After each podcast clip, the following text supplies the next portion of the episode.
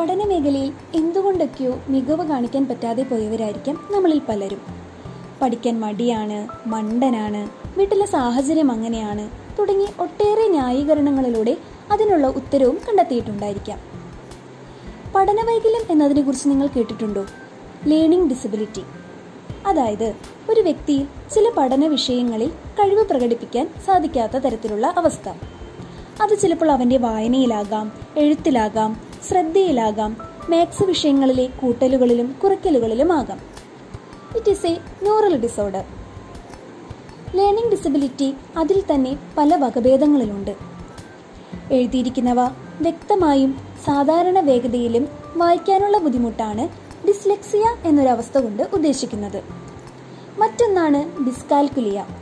മാത്സിലെ arithmetic problems solve ചെയ്യാനുള്ള ബുദ്ധിമുട്ടാണ് ഈ അവസ്ഥയിൽ ഉൾപ്പെടുത്തിയിരിക്കുന്നത്. മനസ്സിലാക്കുന്ന കാര്യങ്ങൾ കൃത്യമായി എഴുതാൻ സാധിക്കാത്ത അവസ്ഥയാണ് ഡിസ്ഗ്രാഫിയ.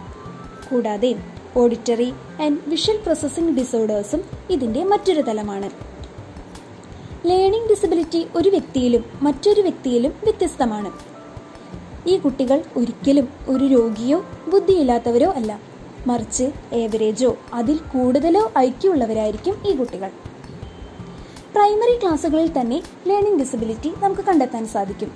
ആൽഫബറ്റ് റൈമിംഗ് വേർഡ്സ് എന്നിവ പഠിച്ചെടുക്കാനുള്ള ബുദ്ധിമുട്ട് വാക്കുകൾ തമ്മിൽ കണക്ട് ചെയ്ത് സംസാരിക്കാനുള്ള ബുദ്ധിമുട്ട് ഉറക്കി വായിക്കുമ്പോൾ തെറ്റുകൾ വന്നും വിക്കിയും കേൾക്കുന്നവന് മനസ്സിലാക്കാൻ പറ്റാത്ത അത്രയും മോശമായ വായന മനസ്സിലാക്കിയ കാര്യങ്ങൾ എഴുതുവാനും എഴുതുവാനുള്ള ബുദ്ധിമുട്ട് തുടങ്ങി ഒട്ടേറെ പ്രശ്നങ്ങളുള്ള കുട്ടികളിൽ എൽ ഡിക്കുള്ള സാധ്യതകളുണ്ട്.